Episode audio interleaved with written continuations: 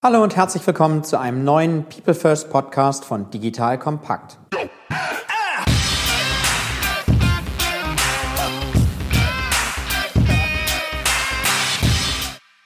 Mein Name ist Matthias Weigert und ich bin Geschäftsführer der Unternehmerschmiede. Die Unternehmerschmiede unterstützt Unternehmen dabei, digitale Innovationen erfolgreich umzusetzen, indem wir die richtigen Teams gewinnen und schmieden. Das heißt vor allem erfolgreich machen. Wenn dieses Thema auch für euch interessant ist, kommt gerne über LinkedIn direkt auf mich zu. In unserem Podcast People First geht es um das Thema Mensch in der digitalen Welt. Heute sprechen wir über das Thema Sport und einen der renommiertesten Sportvereine Deutschlands. Es geht um keinen geringeren Verein als den ersten FC Köln. Der erste FC Köln sagt über sich selber, dass der Verein immer First Mover sein will und sich nicht damit zufrieden gibt, als Early Adapter zu agieren. Konsequenterweise will der Verein Vorreiter für die Digitalisierung im Profifußball sein. Nach dieser Folge weißt du, wie sich einer der renommiertesten deutschen Sportvereine neben der Digitalisierung des klassischen Kerngeschäfts Profifußball neue Geschäftsfelder im E-Sport aufbaut und gleichzeitig einen Startup Accelerator betreibt. Wir werden über die Menschen sprechen, die hinter dem Erfolg stehen und welche Profile es braucht, um nachhaltig erfolgreich zu sein. Nicht nur in Deutschland, sondern auch international. Zu Gast im Podcast habe ich heute Philipp Liesenfeld. Philipp, du verantwortest die Bereiche Unternehmensentwicklung und E-Sport beim 1. FC Köln und bist somit einer der zentralen Treiber der Digitalisierung des Vereins. Heute habe ich das Glück, dich hier auf der Digital X, der führenden Digitalisierungsinitiative in Europa, unter der Schirmherrschaft der Deutschen Telekom in Köln zu treffen. Lieber Philipp, herzlich willkommen in unserem Podcast. Hallo Matthias, vielen Dank für die Einladung. Philipp, stell dich doch einmal ganz kurz persönlich vor und dann erzähl ein bisschen was über den ersten FC. Das Thema Digitalisierung ist natürlich eins in aller Munde. Gerne. Ja, ich bin Philipp, 33 Jahre alt, bin seit sieben Jahren beim ersten FC Köln in unterschiedlichen Bereichen tätig. Jetzt knapp eineinhalb Jahre für den Bereich Unternehmensentwicklung und E-Sports verantwortlich. Ich habe eine kleine Tochter, lebe etwas außerhalb von Köln und gerade ein Haus gebaut. Dementsprechend höre ich auch viele Podcasts, deshalb freut es mich dabei zu sein heute. Ja, der erste FC Köln ist ein Traditionsverein mit vor einem Jahr 70-jähriges Jubiläum gefeiert. Ein Club mit sehr, sehr viel Emotion, ein Club mit sehr, sehr viel Verbundenheit zur Stadt Köln, die Menschen in Köln und der SFC Köln, das gehört natürlich zusammen. Wir haben in den letzten sagen wir mal, 20 Jahren sicherlich nicht den sportlichen Erfolg und auch nicht die Kontinuität an den Tag gelegt, die wir uns gewünscht hätten.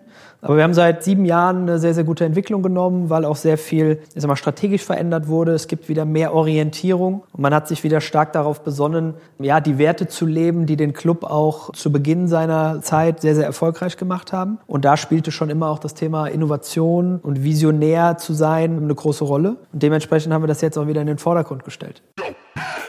Ihr Lieben, bevor wir jetzt wieder voll in die Materie eintauchen rund ums Thema Digitalisierung, möchte ich euch gerne unseren Sponsor vorstellen, ohne den dieser Podcast schwerlich möglich wäre, fairerweise. Und das ist die DATEV. Jetzt sagt ihr DATEV, hä, hab ich das schon mal gehört? Machen die nicht was mit Steuern? Und im Berliner Hauptbahnhof hängt auch so ein riesen Poster, richtig abgespeichert. Und diesen Horizont erweitern wir jetzt aber noch etwas, denn die DATEV ist ein führender IT-Dienstleister in Europa. Die bieten euch Lösungen, die auch wirklich einen Mehrwert versprechen, denn sie schaffen euch spürbare Freiräume. Weil speziell für kleine und mittlere Unternehmen bietet die DATEV nämlich vernetzte Lösungen für richtig optimierte digitale Workflows. Denkt mal so an eure kaufmännischen Aufgaben. Ihr müsst Angebote schreiben, ihr müsst den Jahresabschluss beim Steuerberater Klarschiff machen. All diese Dinge könnt ihr zusammen mit der Dativ tun. Zum Beispiel könnt ihr Belege digitalisieren, indem ihr sie einfach ganz einfach abfotografiert und dann ohne Umwege eurem Steuerberater schickt. Dieses und noch viel mehr ist mit der Dativ möglich. Das solltet ihr euch mal anschauen und findet das Ganze unter digital-schafft-perspektive.de, geschrieben mit Bindestrich, digital-schafft-perspektive.de oder wie immer einfach auf den Link unter diesem Podcast klicken oder auf unserer Sponsorenseite unter digitalkompakt.de slash Sponsoren.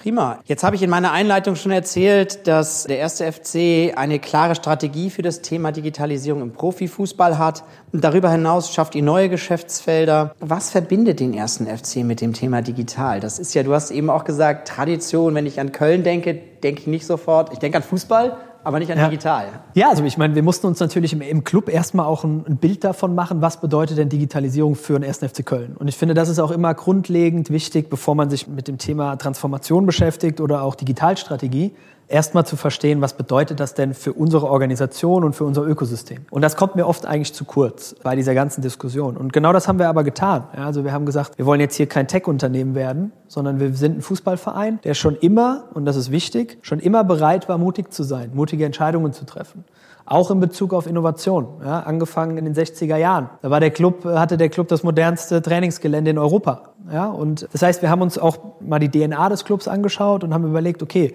was liegt denn da im Kern?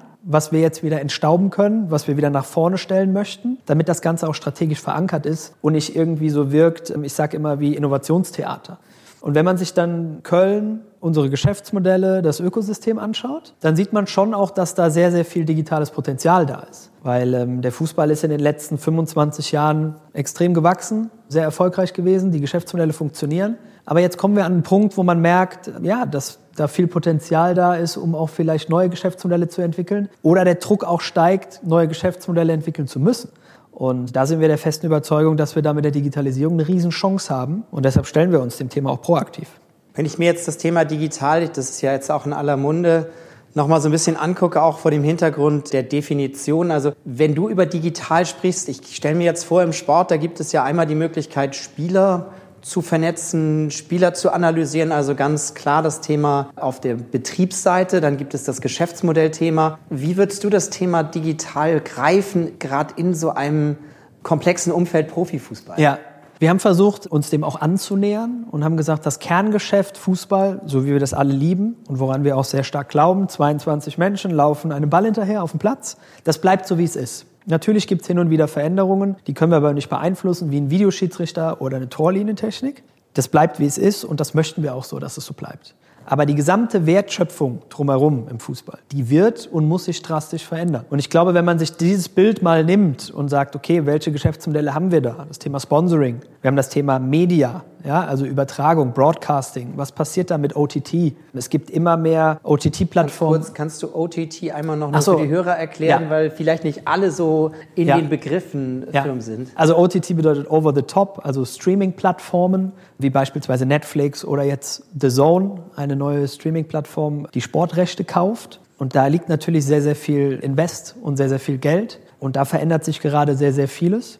Wir haben das Thema Matchday, also alles, was rund um ein Stadionerlebnis passiert, angefangen vom Ticketkauf, Anfahrt, Zutritt zum Stadion, Public Catering, Hospitality, all das, was man so kennt und auch das Thema Interaktion während des Spiels, Information in der Halbzeit vorm Spiel. Das sind natürlich alles Themen, wo du durch Digitalisierung oder durch digitale Services und Produkte den Fans einen Mehrwert bieten kannst. Und diese Prozesse, die stehen natürlich alle auf dem Prüfstand. Weil, wenn wir mal ehrlich sind, jeder oder viele von uns waren sicherlich mal im Stadion. Das ist jetzt aus einem Service-Gesichtspunkt, ist das jetzt nicht so wahnsinnig attraktiv. Wenn man mal an die Schlangen vor den Catering-Ständen oder die Toiletten beispielsweise denkt. Und ich glaube, wenn man es so einfach auch darstellt, dann zeigt das relativ gut, was da für ein Potenzial da ist, was dann auch natürlich wieder einen Impact auf unser Geschäft haben wird. Kannst du so ein paar konkrete Beispiele, gerade mal in dem Kerngeschäft Profifußball auch nennen, wo ihr sagt, da sind wir stolz drauf, das stellen wir ins Schaufenster, da sind wir unserem Versprechen nachgekommen, First Mover zu sein, auch im Vergleich zu anderen Profifußballvereinen. Ja, also ich würde mal sagen, als allererstes steht unsere Ausrichtung und Strategie da. Das sage ich deshalb, die ist natürlich nach außen hin, ist die nur spürbar und nicht so wirklich sichtbar. Aber das war für uns der Anker für alle Aktivitäten, die daraus folgten. Und ich glaube, das ist für, und das ist leider Gottes im Fußball aus meiner Sicht schon noch was, was man erwähnen kann, weil das oftmals fehlt. Ja, wenn wir uns sonst damit beschäftigen, reden immer alle über Social Media oder CRM. Aber wirklich zu wissen, das ist eine digitale Ausrichtung und danach orientieren wir uns, ist für uns im Core. Ansonsten gibt es so Themen, die wir getrieben haben als First Mover auch, wie Mobile Ticketing und Mobile Payment. Da waren wir die Ersten, die das im Stadion angeboten haben und auch sozusagen, dass du klassisch, wie wir es vom Flughafen aus kennen, Mobile Ticket haben kannst. Wir haben als erster Club in ein E-Sport-Team investiert, in SK Gaming investiert. Da werden wir im Jetzt kommen wir so ein bisschen zu den neuen Gesch ergänzenden ja. Geschäftsmodellen. Ja. Da kommen wir vielleicht später noch. Okay. ich würde gerne noch einmal mit dir gerne im Kerngeschäft erstmal noch einen Augenblick bleiben. Okay bevor wir auf das kommen, wofür du ja auch stehst, ein ja. Stück äh, im Verein. Aber vielleicht erstmal noch mal beim Kerngeschäft. Gerne. ein bisschen. Ihr Lieben, hier ist nochmal Joel von Digital Kompakt und an dieser Stelle möchte ich euch gerne unseren Partner, die smarte Buchhaltungssoftware Zefdesk vorstellen. Wir benutzen Zefdesk auch selber, also ich werbe hier für nichts, was wir nicht selbst auch benutzen würden. Und Zefdesk ist ein cloudbasiertes Buchhaltungsprogramm für Selbstständige, kleine Unternehmen und Freiberufler. Dank Zefdesk kannst du deine laufende Buchhaltung GOBD-konform, was heißt das? Du folgst den Grundsätzen zur ordnungsgemäßen Führung und Aufbau von Büchern, selbst bewältigen und das von überall auf der Welt. Denn für die Nutzung von Zefdesk ist keinerlei Installation notwendig, sondern du schmeißt einfach den Browser oder die App an und kannst loslegen. Es gibt dort auch total nützliche Features, wie zum Beispiel Rechnungen schreiben, Belege automatisch digitalisieren und verbuchen, Kunden verwalten und Online-Banking. All das erleichtert dir deine tägliche Arbeit. Da wird dir wirklich viel abgenommen, was deine Buchhaltungsarbeit angeht. Und Zefdesk wird von der Offenburger Zefdesk GmbH entwickelt und vertrieben und das junge und dynamische Team hinter Zefdesk bietet mit rund 70 Mitarbeitern besten Support für über 80.000 Kunden weltweit. Also, du bist dort in guten Händen und natürlich hat Papa Joel auch einen Gutscheincode für dich. Du kannst dir jetzt 100% der Kosten auf die ersten drei Monate sichern, wenn du einfach auf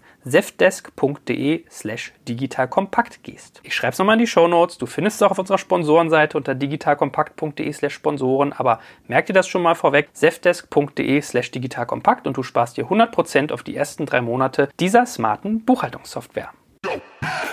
Also die beiden Themen Mobile Payment, Mobile Ticketing sind sicherlich essentiell. Wir haben uns sehr früh damit beschäftigt, was Performance und Online-Marketing betrifft, sind da in unserem Bereich Vertriebssteuerung und CRM sehr, sehr weit und orientieren uns da auch nicht an anderen Clubs, sondern orientieren uns da eben an anderen Digitalunternehmen.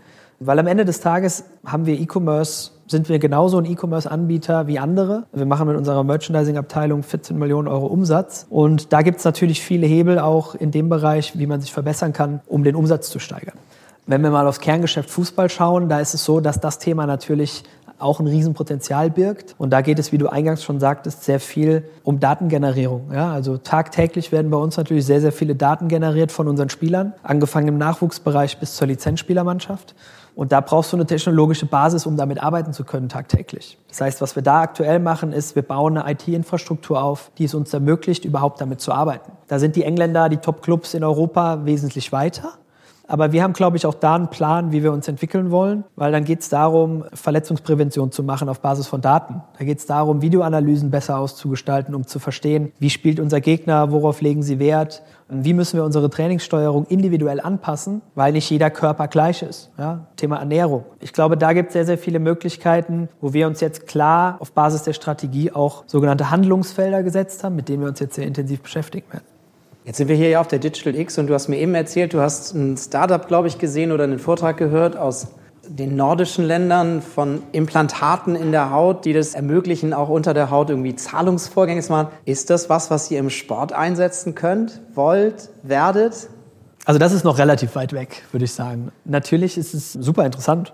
Das Thema Datengenerierung im Training passiert heutzutage über die klassischen Wearables, die man kennt. Und das wird sich dramatisch auch verändern. Ich würde jetzt nicht so weit gehen, dass wir sagen, es gibt irgendwann Implant, also irgendwann gibt es das bestimmt, aber in den nächsten fünf Jahren sehe ich es noch nicht. Aber klar, das Thema Technologie, wenn wir es mal darauf beziehen wollen, das wird sehr, sehr viele Möglichkeiten bieten, gerade für unser Kerngeschäft, aber eben auch, wie ich sagte, für alles drumherum. Bevor wir auf das Drumherum noch kommen, ein Punkt, glaube ich, der im Profisport ja auch, gerade Fußballgeschäft, sehr interessant ist, das Thema nicht nur regional, national zu betrachten, sondern auch international. Welche Chancen siehst du im Hinblick auf die Digitalisierung auch euch internationaler zu machen? Gibt es da Beispiele auch, wo du konkret siehst, dass euch das Digitale weitergeholfen hat? Also ich glaube, gerade wenn wir überlegen, wen wir ansprechen wollen mit der Marke ja, und wen wir erreichen möchten, da muss man ja schon sagen, dass wir eher eine regional geprägte Marke sind, die regional sehr, sehr stark ist, aber auch ein gewisses Interesse weckt, national und international, weil wir für uns behaupten, und das haben wir auch in den letzten Jahren gezeigt, dass wir eine besondere Fußballmarke sind, wo es nicht zwingend immer darum geht, Titel zu gewinnen, sondern eben auch was Authentisches zu zeigen. Ja? Und das ist in Köln natürlich wichtig.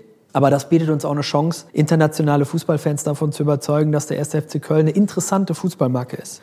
Was wir machen ist, über das Thema Performance Marketing können wir natürlich ganz gezielt unsere Zielgruppen erweitern und so auch versuchen, immer mehr Menschen, gerade eine junge Zielgruppe, über den richtigen Content, über die richtigen Inhalte, ein Stück weit näher an unsere Marke zu bekommen, um sie dann schrittweise zu konvertieren zu einem Fan, zu einem Sympathisanten oder vielleicht zu einem Social Media Follower, damit wir ihn dann, klingt jetzt sehr technisch, aber so ist es ja, entlang unseres Funnels auch entsprechend zu einem Lead entwickeln können und vielleicht zu einem Käufer. Das ist das eine. Das andere ist, glaube ich, was wir beispielsweise im chinesischen Markt machen, ist, wir haben internationale Social-Media-Kanäle, auch in China, wo ein sehr, sehr großes Interesse am deutschen Fußball da ist. Und da bieten uns internationale Social-Media-Kanäle einfach eine Möglichkeit, tagtäglich mit chinesischen Fußballfans zu interagieren und denen zu zeigen, wie der Alltag in Köln aussieht warum wir anders sind als andere Clubs, warum wir anders sind als Clubs aus England oder Italien.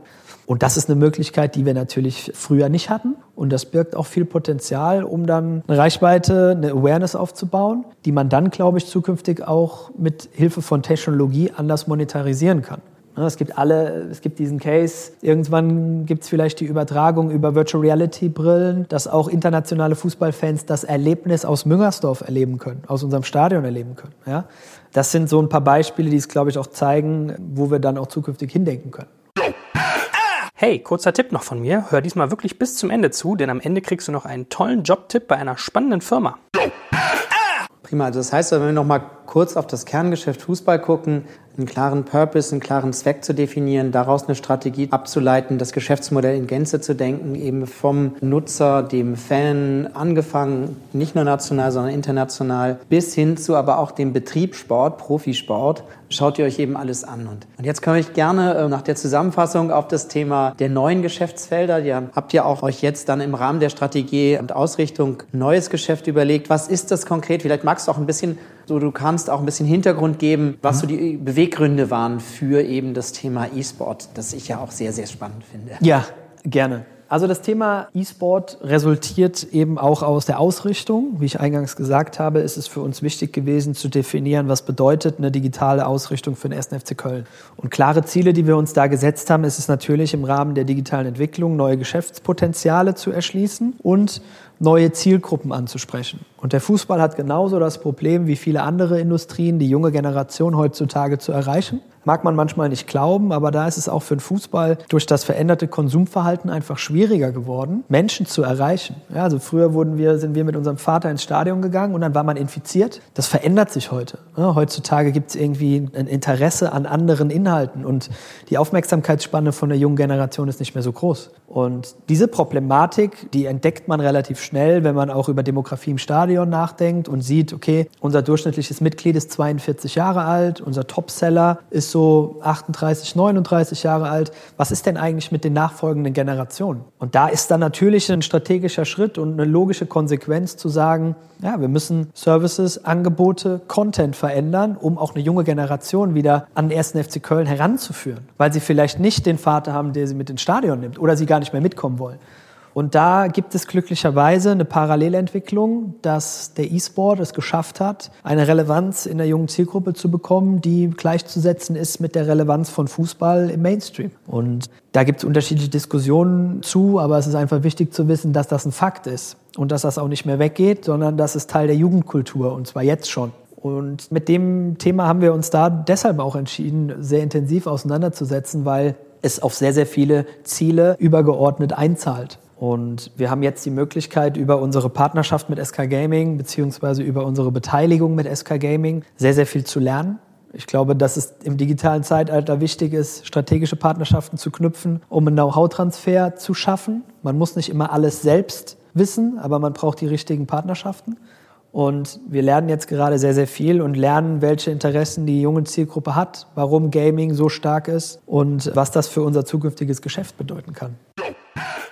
Ihr Lieben, hier ist nochmal Joel von Digital Kompakt und heute möchte ich euch unseren Partner Personio vorstellen. Personio ist eine Software, mit der HR-Prozesse in kleinen und mittelständischen Unternehmen optimiert werden und mit der auch wir im Übrigen arbeiten. Und wer jetzt im Moment meint, das ist nur noch für Personalabteilungen relevant, der täuscht sich. Einwandfrei funktionierende HR-Prozesse wirken sich positiv auf das ganze Unternehmen aus, denn wir alle haben ja Schnittstellen zur HR. Denkt mal nur an eure Beantragung von Urlaub oder Krankmeldungen oder das Einstellen neuer Teammitglieder. Effiziente Prozesse verbessern einfach die Performance aller Mitarbeiter und geben Personalern mehr Zeit, sich um wertschöpfende Themen zu kümmern, nämlich zum Beispiel Beispiel die Entwicklung von Mitarbeitern. Was ich besonders schätze, Personio bietet wertvolle Insights, die wir für unsere Geschäftsplanung nutzen können. Wenn das für dich auch interessant ist, dann schau dir Personio jetzt einfach mal selbst an, ganz einfach unter digitalkompakt.de slash Personio. Wie immer verlinke ich dir das auch in den Show Notes und auf unserer Sponsorenseite unter digitalkompakt.de slash Sponsoren.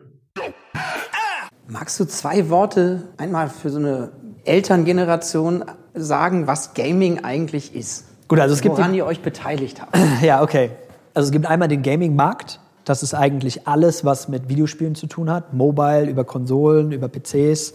Das ist ein Milliardenmarkt, der ist riesig. Der ist auch größer als der Fußballmarkt. Und aus dieser Entwicklung, aus dieser Gaming-Markt ist sozusagen das kompetitive Gaming entstanden, der E-Sport. Also das, was wir im, im, analogen Sport kennen, ist sozusagen dort ein digitaler Sport entstanden. Also wo wirklich zwei Personen kompetitiv gegeneinander spielen, Teams gegeneinander spielen, mehrere Menschen gegeneinander spielen, aber eben in einer virtuellen Welt.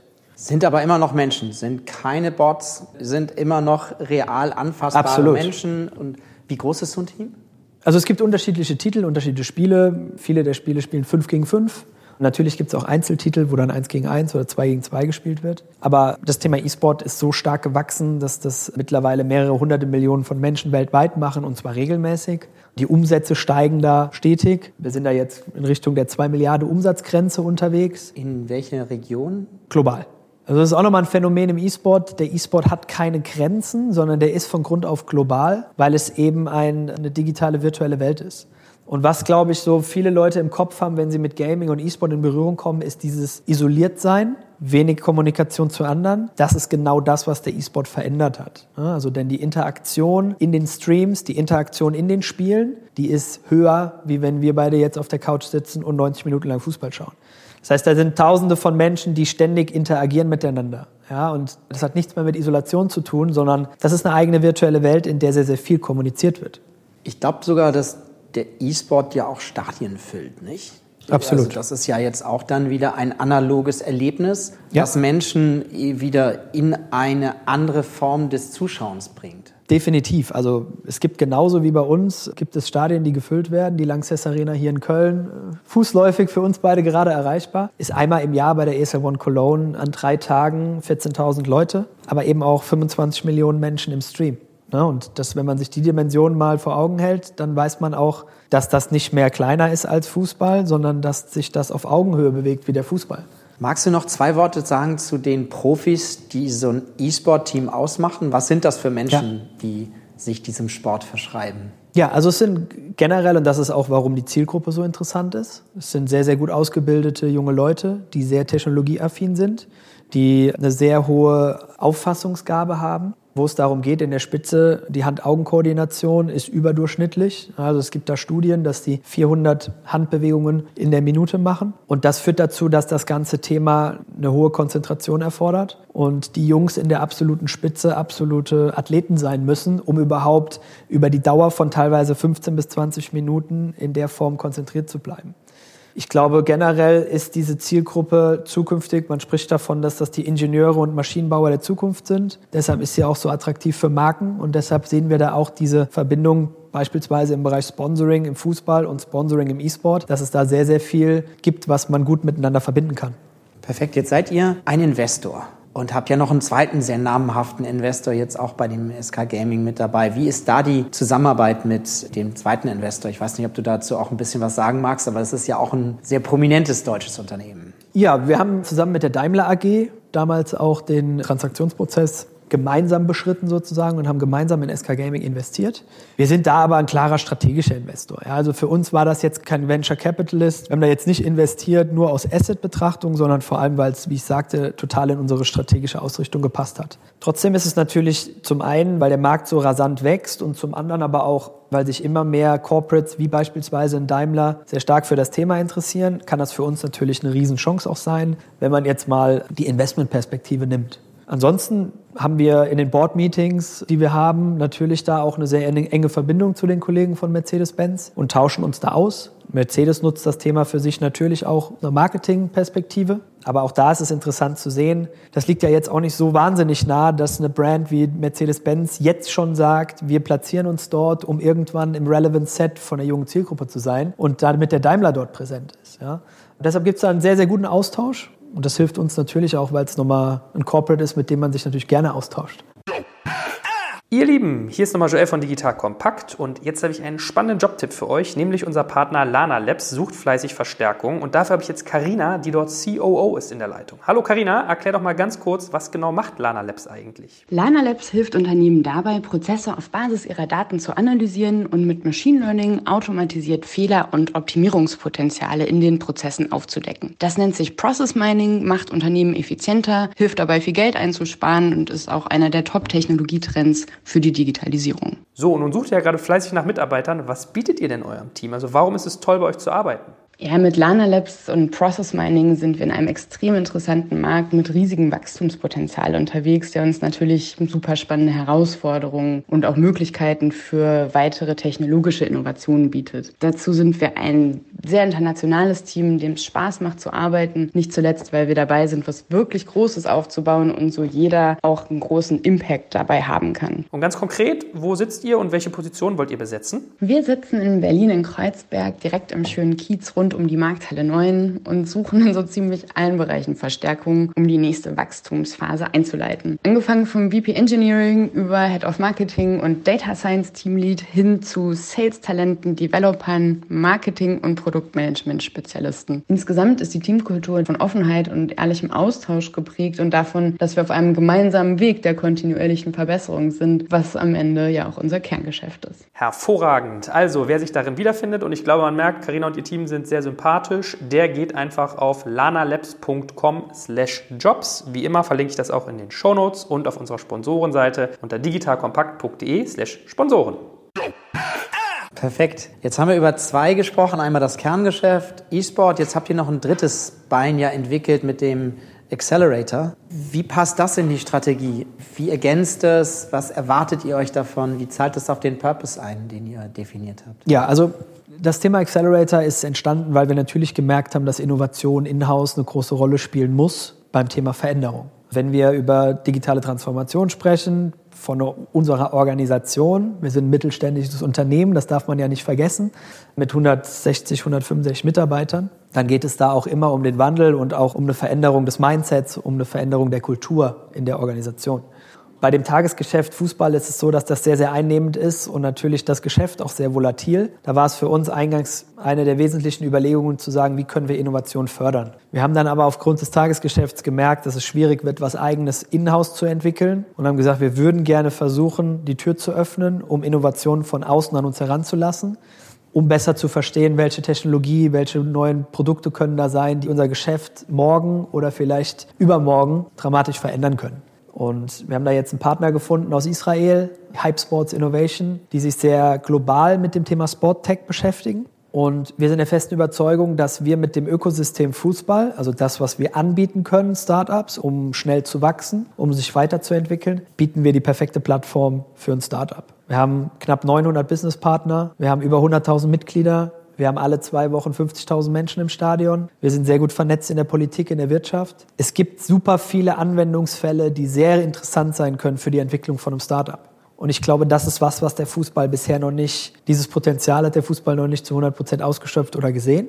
Und für uns ist es wichtig, zum einen Startups zu entwickeln, die wir direkt nutzen können für unser Tagesgeschäft. Aktuell arbeiten wir mit drei der Startups aus dem ersten Batch in der aktuellen Bundesliga-Saison zusammen. Mhm. Wir Kannst du ein paar Beispiele geben, ohne zu viel zu verraten? Ja, also es, wir haben uns beschränkt auf verschiedene Themenschwerpunkte. Das ist Fan Engagement, Smart Stadium, Team- und Player-Performance, E-Sport logischerweise. Und da sind Anwendungen dabei, die uns in den verschiedenen Geschäftsmodellen helfen. Beispielsweise eine Food Delivery zum Platz im Stadion. Also du bestellst über deine App das Essen und die Getränke vor und bekommst es dann zum Platz geliefert ja, und musst nicht mehr an die Catering-Station. Es geht um viel um das Thema Fitness, es geht um das Thema Nutrition, ja, also automatisierte Nahrungsergänzung beispielsweise von Spielern auf Basis ihrer Blutwerte, wo dann verschiedene Algorithmen sozusagen individuelle Nahrungsergänzungsmittel herstellen und dann ganz viele Themen, die wir sehen, hängen mit dem Thema Variable zusammen. Datenerhebung im Sport,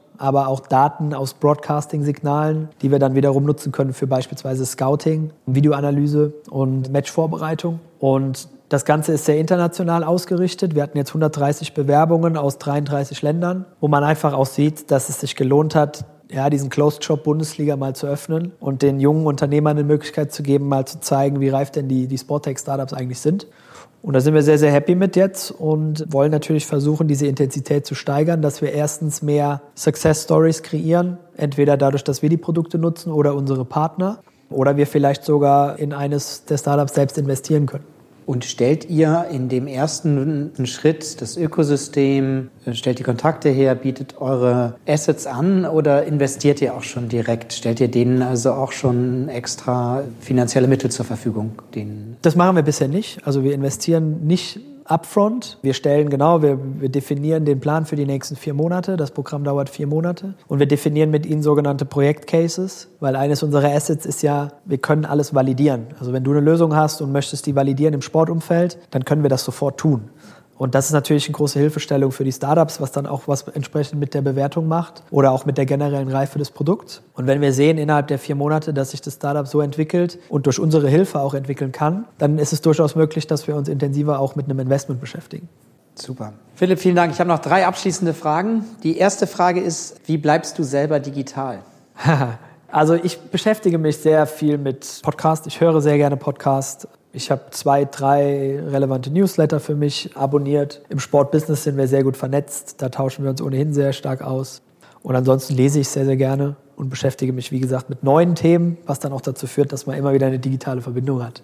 Daran anknüpfend, wo informierst du dich? Also magst du zwei, drei Podcast-Tipps geben, die du hörst oder Newsletter, den du folgst, wo du sagst, das, das ist für die Hörer vielleicht auch interessant, das, was der Philipp hier gemacht hat, da auch mal reinzuhören oder mal zu gerne, lesen? Gerne. Also Podcasts kann ich, höre ich sehr gerne. Philipp Westermeier, OMR Podcast, bei euch aus Hamburg, kennt man. Newsletter oder der, der andere Podcast, Sports Maniac Podcast und Sponsors Podcast bei uns aus dem Sportbusiness hilft, wer da Interesse hat, sehr, sehr gut. On the Way to New Work, auch ein Podcast, den ich gerne höre, wo es auch viel um das Thema Transformation und Persönlichkeit auch geht.